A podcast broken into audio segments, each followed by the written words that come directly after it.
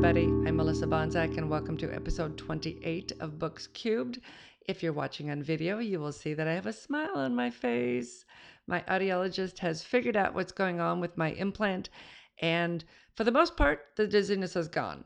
Uh, when I go to bed at night, and sometimes in the morning when I first wake up, I'm a little bit dizzy, but I get up and I start moving around, and the dizziness goes away. So, hopefully, over time, that will end too. I'm a happy, happy camper. So sorry about missing last week, but every time I sat down to start to do the show, I felt sick. So I just finally gave up and said, yeah, forget it. So I've got a few before before we do anything. I just want to mention a few comments um, from the last let's see two shows ago, episode twenty six. Um, this was uh, with Amorette Anderson. We were talking about her Hillcrest Witch Mystery Series. And uh, let's see, I'm going to say your name wrong. I'm so sorry. Denise, Denise Ponton said, I have read all six books uh, so far, and I can't wait to read The Case of the Voice Spell. I would read books in other realms. It sounds exciting. And let's see, Julie Blasky said, Hi, I've already read all of Amorette's books and love them, all caps. I would definitely read any and all stories with other realms. It was fun to view the podcast as I've never viewed one before, but since you featured my favorite new author of my favorite new Cozy series, this was great. Thank you. And then, uh, let's see, I gotta go around to find them. And then the Beck88 said, I love Idris and I'm saying it wrong because she said short E sound, but where does the short E sound go? So I'm not even going to try it. Uh, it was good. Really enjoyed this show, particularly. Uh, these sound like great reads, and I'm looking forward to reading the prequel. And we had a contest going uh, last time that if you went ahead and um, commented, the question was trying to get back to where I was before. Where was I? The question was there I am. The question was uh, uh, Amorette has written uh, these books, The Hillcrest Miss Witches Mystery, and she has other realms with other uh, creatures. Um, and she was wondering if people would read other books. Would you read other realms if it was, say, vampires or werewolves? And apparently, yes, people would. So that was good to find out. I have a couple of recommendations also.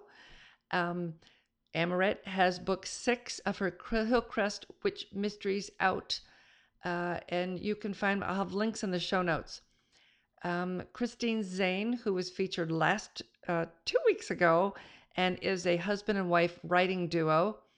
Uh, they have a new foodie file mystery. The Bitter Bite of Betrayal is out, and the foodie file mysteries were good. So I recommend those and TK Lawyer, who was on episode five eons and eons ago. I got to get her back on the show. She writes paranormal and she has a shape shifter paranormal romance short story book out called Shifter Shorts. And that link will be in the show notes. And lastly, Lori Drake, who was on episode 11, uh, has a new book out with her Grant Wolves series, book five. This is werewolf dancing, excuse me, ballroom dancing werewolves. The werewolves are, werewolves are dancing, yes, but they also ballroom dance when they're not solving mysteries and protecting their family clan. So it's a really fun series. Uh, definitely, definitely check out any of those four books. And uh, this week, uh, I'm right, recording the show just a bit early and um, kind of rushing. Uh, I hope you don't mind my um, stumbling over words here and there. I don't want to have to start over again because I need to get this done because I have to go pack. I am going to abandon my family and I'm going to head to Chicago for a writing conference, the Sell More Book Show in Chicago um, this uh, first weekend in May. And this is uh, 2019 if you're um, listening to this at a later date. Uh, anyway, so it should be a lot of fun. It'll be 115 authors getting together in a little room, uh, listening to lots of uh, speakers, and I'm hoping to meet a bunch of authors and uh, and and expand my uh, my uh, group of, um, of, of reads and people that I that I know. I, you know, as writers, you spend way too much time sitting in a dark little corner in your house and you don't get out a lot and meet people. So this is good. I'm really looking forward to this. And especially because there will be a bunch of um, fantasy writers. And I currently write, if you read any of my books, I have two and a third one coming out soon. And one of those two is really, really short. Uh, but I write um, humorous adventure mystery. But I'm working on a fantasy, an epic fantasy, mm, probably five books. So one of the fun things that I got um, on Rachael Herron's show, How Do You Write? And I forget the lady, but I'm going to put a link to it in the show notes. Uh, there's an author, and I got her book. I should know her name. I should have written it down ahead of time. But she uh, uh, has a has a book out, and uh, she talks about tarot cards and using them as writing prompts. And it was really interesting to listen to. And because I'm going to be working on a fantasy series, I thought it would be a lot of fun to get some tarot cards and give it a try. And I did. I had a blast. Uh, I, I'm still figuring things out. I got some really pretty, pretty tarot cards. I'll kind of hold them up um, for you. there's the magician, and let's see. I'm probably making lots of noise here. Sorry. Here is um, a lady, a naked lady with jugs, called the Star, and um, there were some really gorgeous cards, but these had more. Had more. This is the Tower. You see there. These were more. Um, uh, you could see things happening on them. Some of the cards that I saw were really pretty, but they didn't really they just had um, a picture without much on it and and it, I, since i really don't know anything about tarot cards i wanted to stick with something traditional to start with so that's what i did so i'm going to be talking a little bit about that as i work on this and um, i don't know if you're interested in, in fantasy uh, drop down into the comments and leave a, leave a comment and uh, what kind of fantasy do you read uh, I'm right now. I'm reading um, The Magicians. Uh, it's a TV series on Syfy, but I'm reading. I'm listening to the audio version of the book, and um, I don't think I've grabbed any um, any small press or indie uh, fantasy books yet, but I'm hoping to meet some people and find some um, some good books to listen to uh, after this uh, weekend show that I'm going to. Okay, so for this week, I was going to read some chapters of How to Sex Your Snake because I'm rereading the book, trying to get myself back into June's mindset as I work on the next book in the series, trying to get it finished up and off to the editor. And oh my God, it is so hard to read a book. it is super hard. So, and Rosie does an amazing job. She's my narrator, Rosie Zwitek. So I am just going to put her files in and you get to listen to her and she is wonderful and there's a link in the show notes of how to get the audiobook and if you have a local library i believe you can go to the library and get it for free even so that's pretty cool so uh, uh, have a listen i think you'll enjoy it and um, i will see you afterward chapter 1 i was going too fast Gravel was spinning out from under the wheels of my pickup, and I could feel the tires slipping, threatening to launch me into the grove of prickly pear cactus that ran the length of the curvy road. Or was it cacti? Blast! I didn't care. I just wanted to get this over with. I tightened my grip on 10 and 2 and pressed my slippered foot down on the gas. When a mailbox appeared, I hung a hard left and steered up a rock lined drive until it opened into a field. A rickety two story farmhouse popped into view for a second before I spun the truck till I was facing the main road again and slammed on the brakes. My purse took a nosedive off the bench seat and spilled its guts all over the floorboards. I really had to start zipping that thing. My wallet, cell phone, and assorted bits of life were now buried ankle deep in the stuff that normally lived in no man's land under the seat. I'd have to pick through it all later. For now, I wiggled the rearview mirror till I had a good view of the narrow steps leading up to the front door and laid on the horn. The sound scattered a flock of doves from a cluster of scrawny mesquite trees in the front yard, and I instinctively ducked as they flew over the truck. Somewhere, deep in the pile of stuff, my cell phone rang. I kicked my feet around and hit something solid. Instead of a phone, I found myself holding a pocket sized volume titled 20 Minutes to Death 12 Fatal Black Mamba Encounters by Dewey Nash, star of television's number one nature show, Gone Herpin.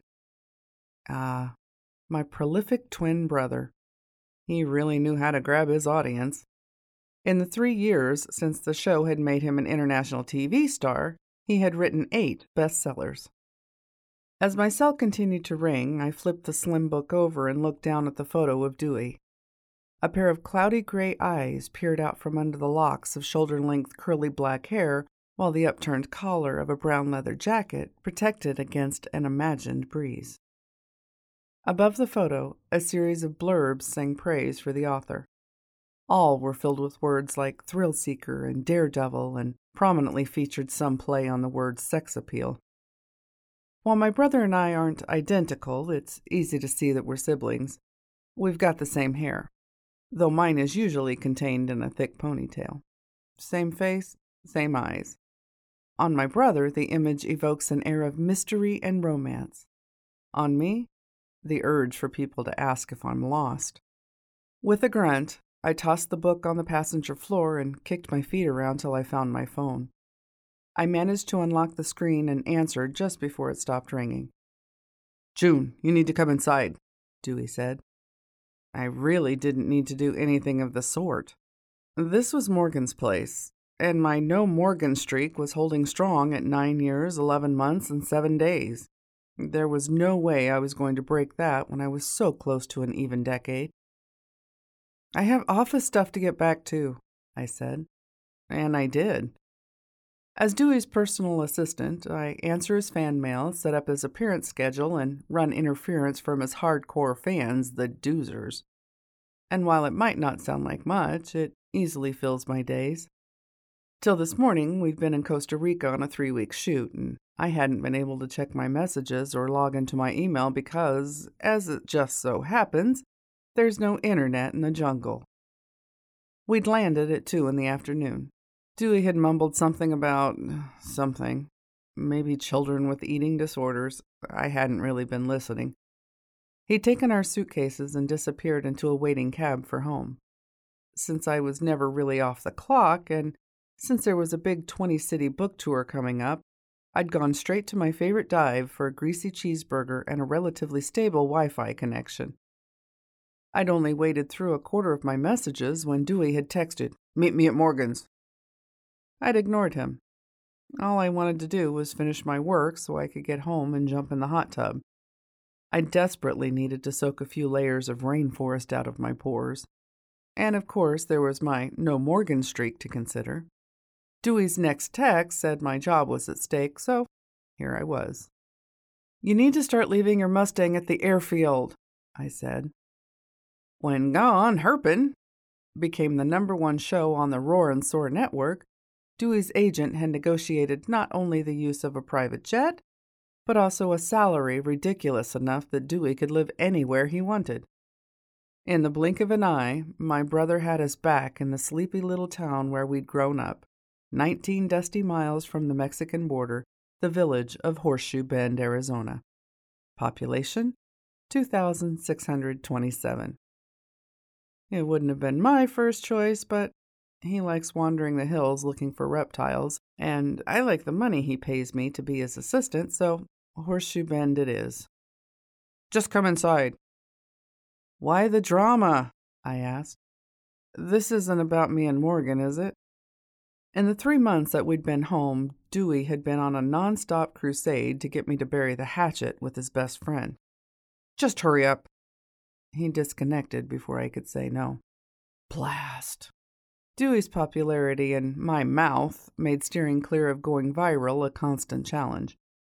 I'd been trying to cut back on my cursing since I'd come to work for my brother.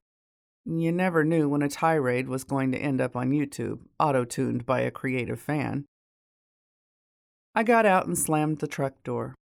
The doves, who'd settled on some feeders in the side yard, took off with an angry fluttering of wings, I caught a flash of red among the brown bodied birds and shielded my eyes for a better look. When the flock turned into the burning intensity of the desert sun, I flinched and looked away.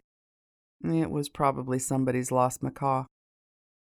At the front porch, I ignored the black metal railing that looked as unstable as the house, took the concrete steps in two strides, and pounded a fist on the door. It wasn't latched, and as it swung wide, I choked. The inside of Morgan's house smelled like an active sawmill. Dewey? My eyes didn't want to adjust to the blackness of the front room. I leaned in the door to feel around for a light switch and came up empty. Blast. Who didn't have a light switch next to their front door? Dewey, I'm here. There was no answer. If he thought I was hanging around all day, I stormed in, expecting to sink into a couple of inches of sawdust. Instead, I skidded over some sort of sticky mess, went head over heels, and landed hard on my right hip and hand. A thin layer of goo squished under my various body parts as I pushed myself up off the bare wood floor. Ooh, what were the boys doing in here? June? Dewey sounded far away, and then pounding footsteps brought his voice closer. Did you fall? There's something sticky all over the floor. I wiped my fingers on my shirt and they bounced down the fabric. Don't move, you'll track it all over, Dewey called out. Just give me a second. There's a switch in the hall here somewhere. I flashed on the idea of Morgan coming home with a bag of groceries and dropping a gallon jug of syrup on the floor. He'd always been a bit of a klutz as a kid. No, his dog would have had fun with the mapley spill. Wait, his dog. Morgan had a dog. And while she sounded like the sweetest thing in the world, she was, from all accounts, the dumbest. Her longest running issue was remembering how a doggy door worked. After cleaning up the umpteenth puddle of piss left on the floor directly in front of the escape hatch, Morgan finally gave up and started leaving the backyard sliding glass door open. All the time. Since whatever I slipped in was too thick to be pee, I started thinking about the other things that come out of dogs. And just like the fool who touches a hot plate, I lifted my fingers to my nose and sniffed. Instead of the expected doggy byproduct, though, I inhaled the distinct aroma of hot pennies. My mouth went dry and my stomach tried to crawl up my throat. I was the daughter of a nurse. If you weren't rolling change, the smell of copper meant only one thing. Found it! Dewey called out. I blinked when the tiny entryway filled with light, and then I screamed. I was standing in a drying pool of blood. Chapter 2 Shut up, June! Was I making that dreadful noise? I swallowed the rest of the scream and opened my eyes. An oversized metal claw snapped dangerously close to my nose. It was at one end of a three foot pole. Dewey was at the other. You're okay. He snapped the snake tongs at me like that decided it. Was I okay? I didn't think so. I was thinking I needed to scream some more. Dewey read my mind and shook his head. You'll be fine. He threw the tongs into the hall and then dug his cell phone out of the pocket. His right thumb danced over the keys as the other hand waggled a finger at me. Don't look down. Of course, I immediately did. Hey, where were my slippers? I turned and followed the reddish brown smears back to the door. There they were, where I'd just been, in that sticky puddle of blood. My feet kicked into action. I skidded and skipped, and another scream, probably one of my own, chased me past a steep wooden staircase and down a cramped dark hall to the first door on the right. I reached for the knob as my shoulder hit the door. It flew open, hit the inside wall, and bounced back into my face. My scream dissolved into a squeak and I dropped onto my butt. Ow! A shaft of soft light cut into the hall, and I glanced up as the bathroom door drifted back open. Inside, I caught sight of the faded yellow shower curtain, and for a hot second I was ten again, and Morgan's mother was dead drunk, sprawled out in the tub, a spilled bottle of booze on the floor near the mat. She hadn't even raised her head when I'd flushed the toilet. Tingling brought me back to reality. I lifted a hand to touch my sore nose, and I caught sight of the red stuff on my fingers. Then I remembered why I headed this way in the first place, and I scrambled to my feet. I was torn between showering and puking. The former won out, and I threw a foot over the edge of the tub, lost my balance, and fell into the curtain. The more I tried to get free, the more it seemed to fold itself around me. No, wait. Someone was trying to wrap me up. Fists formed. I punched wildly, connecting at least once before I was pushed against the wall of the shower with my arms pinned over my head. Hold still, June, you're tangled in the curtain. Warren? The plastic peeled away from my face, and I focused my eyes on the tin star above the breast pocket of the sheriff's uniform. Is Mom with you? When Dewey and I were little, and Sheriff Warren Mitchell was a fresh faced deputy, he spent a lot of time at the clinic where our mom worked as a nurse. While our little town wasn't exactly filled to the brim with criminals, the ones we did have tended to take the saying, don't go down without a fight, to heart and Warren was always happy to oblige. Mom patched him up so often that it didn't surprise anyone when she started bringing him home for coffee. Dewey and I weren't the swiftest of kids. It was quite a while before we realized what that meant. Twenty years later, Mom and Sheriff Mitchell were still having coffee a couple of times a week. It's just me. Warren sighed and rubbed at his eye with the back of his wrist. You got me pretty good, he said. How's your hand? I looked down. My knuckles on my right hand were bright red. Should that hurt? I asked. It will. You're in shock. What are you doing here? Your brother had sense enough to text me. And you were nearby? There was nothing near Morgan's house, except Mom's. Her backyard was less than a football field away. Oh, geez. Dewey and I had interrupted a pot of coffee. I could feel my face flush as I dropped my eyes. Your mother wasn't home. I was just leaving her a note. Hey! Warren grabbed my arms and lifted them up. Don't put your hands in your pockets. Why? I looked down at my fingers. Oh, yeah, I was covered in blood. My stomach gurgled, and I launched myself at the toilet, conveniently wedged between the shower and the sink. No! Warren caught my shoulder, stopping my forward motion, and snatched the hat off his head. He swung it under my mouth just as I gave up the burger I'd scarfed earlier at Milsey's. When my stomach was empty, I straightened up. Sorry, I said. I was aiming for the toilet. I know, he said. I can't have you contaminating my crime scene.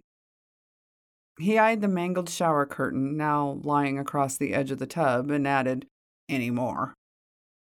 He stared at it for a bit, then let go of me to dig his cell phone from a pocket. While he studied the screen, I crouched down in the shower and shut my eyes. I felt loopy, like I'd had too many shots of Zacapa on an empty stomach. June, are you okay? You're not going to faint, are you? Warren's voice had a panicky edge to it, and I almost smiled. It had been a while since he'd played the part of surrogate father. I hadn't realized how much I'd missed it. One of my guys needs to collect evidence. It's going to make things difficult if you faint in there. Yeah, so much for a substitute dad. But I suppose the cop flavored worries took precedence. You want to open your eyes? he asked. You want me to puke again? I had a good feeling I could go the distance. I've only one hat, he muttered. Keep him shut. After a moment, I could hear shuffling around the room, and then I was poked and prodded, and possibly bathed. I hummed to myself and tried to think about anything but blood. Of course, all I could think about was blood. Okay, new tactic. Hmm. How did that song go? When you're freaked out and probably in shock, count all your favorite things. Hmm. What were my favorite things? There weren't a lot. Dewey and I always seemed to be working. Though there was that time engine trouble stranded us in Cancun. I flashed back to the beachfront hotel. Hmm, that was one. The heated pool with a swim up bar? That was two.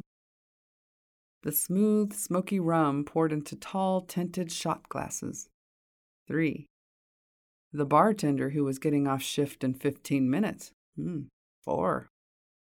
The hand in hand stroll towards that secluded spot through the coconut palms. June? Five, I muttered. What? Warren sounded concerned again.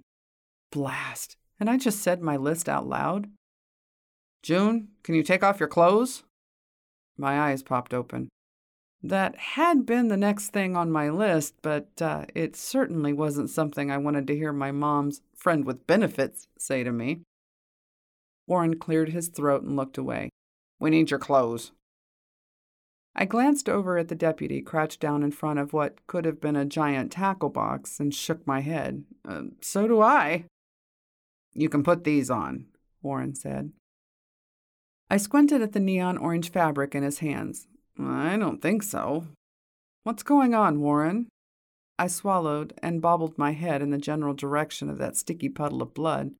Where's Dewey? Is he okay? He ignored me and shouted at the hall. Is Stober here yet? Warren? He gave me a healthy dose of cop face, and I shut up. There was no point in trying to talk to him when he was like this. A woman about my age stepped into the room. Her tall, athletic body was decked out in a black leather ensemble that got a sideways glance of approval from the deputy. Over the knee boots, miniskirt, vest, and long blonde hair woven into a braid that hung down just the back of her waist high jacket. The only things about her that screamed crime scene were the purple booties and gloves, and maybe the huge duffel bag she was carrying that had the Horseshoe Bend Sheriff's Department logo embroidered on the side. Hmm, I must have been staring. She smoothed an imaginary wrinkle in her skirt and muttered, I was off duty. Warren cleared his throat. Stober will collect your things. Then he wagged a finger in my face. Do not take forever. Do not get back in the tub. Hey, how'd I get out of the tub? And above all, do not touch anything else. He laid the neon stuff on the strip of butcher paper that was now covering the bath mat and disappeared out the door. The deputy lingered just a moment.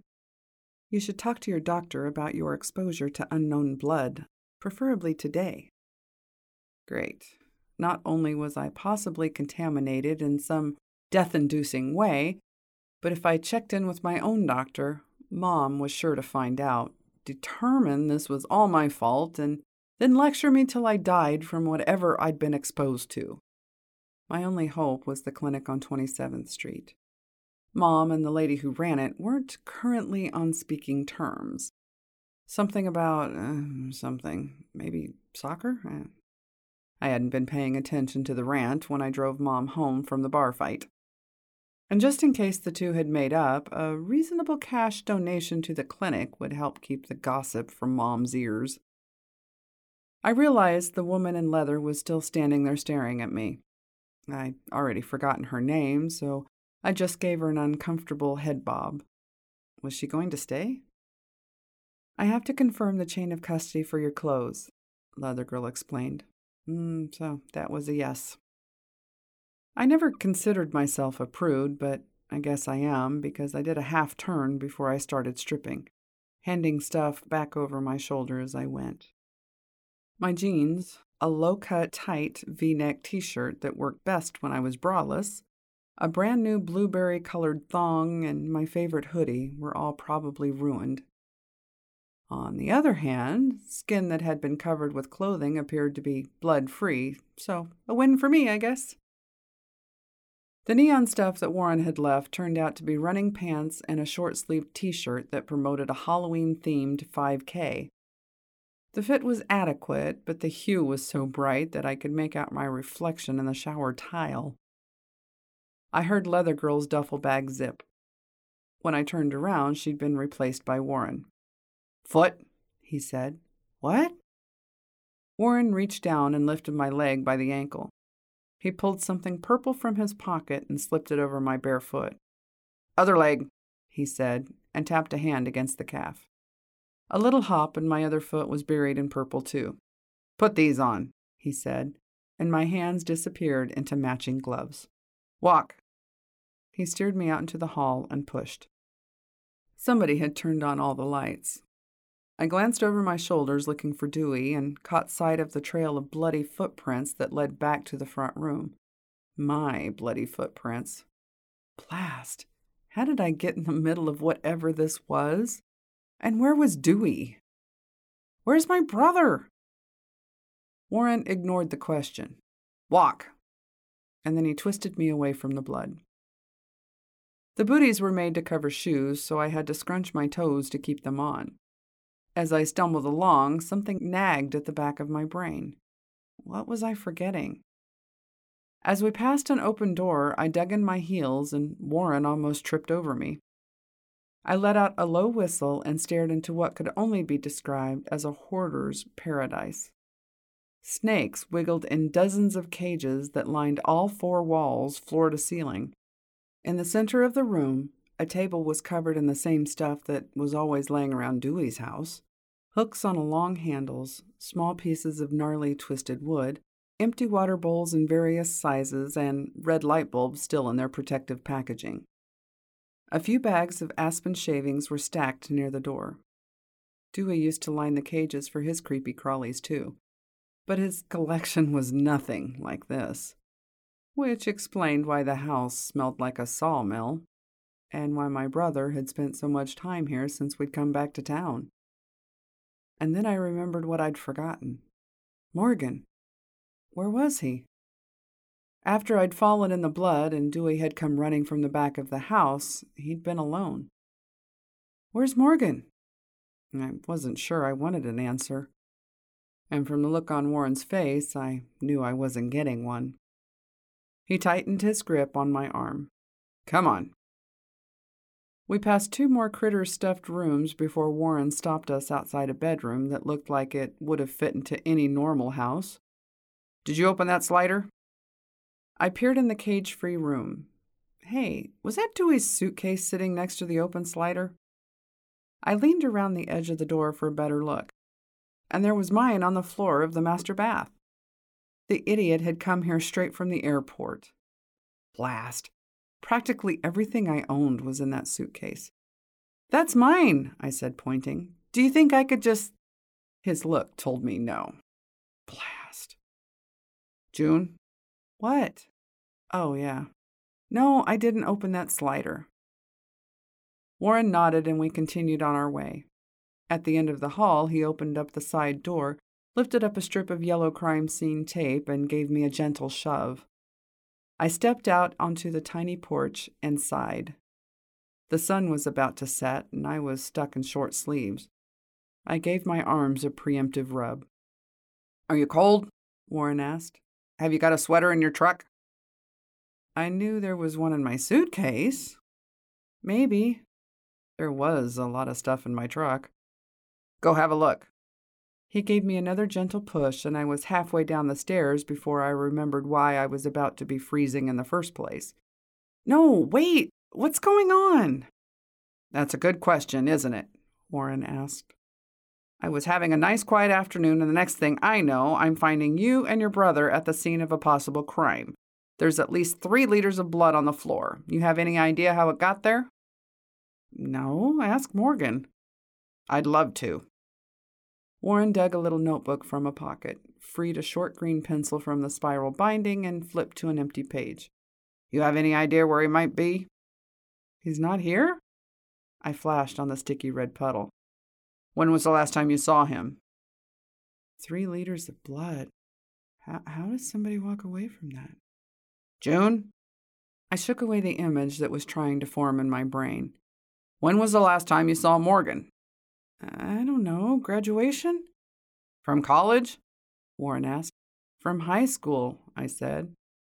Warren looked surprised. You haven't seen Morgan once in the ten years since high school?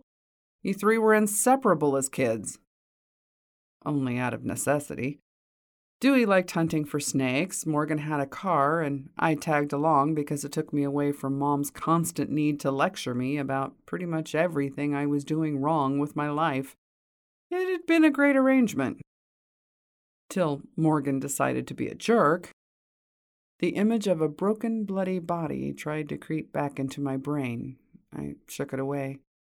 You and Dewey have been back almost three months. This is a small town. How could you not have seen Morgan? Luck? Warren frowned at me and I shrugged. I don't know. I just haven't. I looked around for something else to focus on. The wooden fence that hid the backyard, doves at the feeders, the path to my mom's house that cut through the field covered in prickly pear cactus. Ca- cacti? Ca- cactus? June? Yeah? I turned back to Warren. I thought Morgan was helping out on Dewey's show. He is. He's doing PA work on local shoots. The pencil paused over the paper. PA? Production assistant. He helps out with whatever the guys on the shoot need help with carrying stuff, running errands, bleeding to death, alone and afraid. Blast. I hated Morgan. I really did. If he's Dewey's PA, why haven't you seen him at work? I don't go to the local shoots. Okay. He started writing again. You know anyone who had a beef with him? Uh, no. Suddenly, my issues with the idiot didn't seem all that important. How about anyone he might have had a beef with? Wait. I almost missed the emphasis. Do you think that might be somebody else's blood? One last question. What time did your plane land today? I don't know. I'd had a watch when we left for Costa Rica. I forgot to zip my tent on day three, and some sort of monkey snatched it, along with the only bra I'd packed. I didn't check. I just went straight to Millsy's. I'll need to verify that with Alvaro. He stowed the pencil in the notebook's spiral binding, and both disappeared back into his pocket. Do you need a ride? Do you really think that's Morgan's blood in there? All I got was cop face. Do you need a ride? he repeated. I folded my arms. I'll wait for Dewey. I think he's going to come down to the station with me. You're arresting him? This was not good. Dewey didn't like being cooped up. It's why he was always wandering the hills. The critters he found were just a bonus. And then I had a truly horrifying thought. An arrest meant publicity. And most networks didn't like it when their talent appeared on the news wearing handcuffs, even when they later turned out to be innocent. If Dewey lost his best friend and his show? Did I say anything about arresting anyone? Warren actually looked insulted. I'm still trying to figure out what happened here. If you want to put a label on it, let's call your brother a person of interest. Dewey would never hurt anyone, especially Morgan. They're best friends. Despite my best effort. That doesn't mean a lot in my line of work, Warren said. I'll be in touch if I have more questions. For now, you can go. He disappeared through the door, and I heard the lock click behind him. I peeled off the gloves and hung them over the railing. Warren was crazy if he thought he was getting rid of me that easily. I hope you liked that. Those were the first two chapters of How to Sex Your Snake, read by Rosie Zwadek. And you will find a link in the show notes. And you have time to catch up on this book before the next one is out because um, the next one should be out sometime this summer. Sometime this summer. I'm not sure when. I am still finishing it, but it will be sometime this summer. So uh, you've got time, like I said. So I will be back next week with another great show. If you have any comments or questions or suggestions of books, drop down to the link in the show notes and drop me a message. I will see you next week. And in the meantime, go read a good book.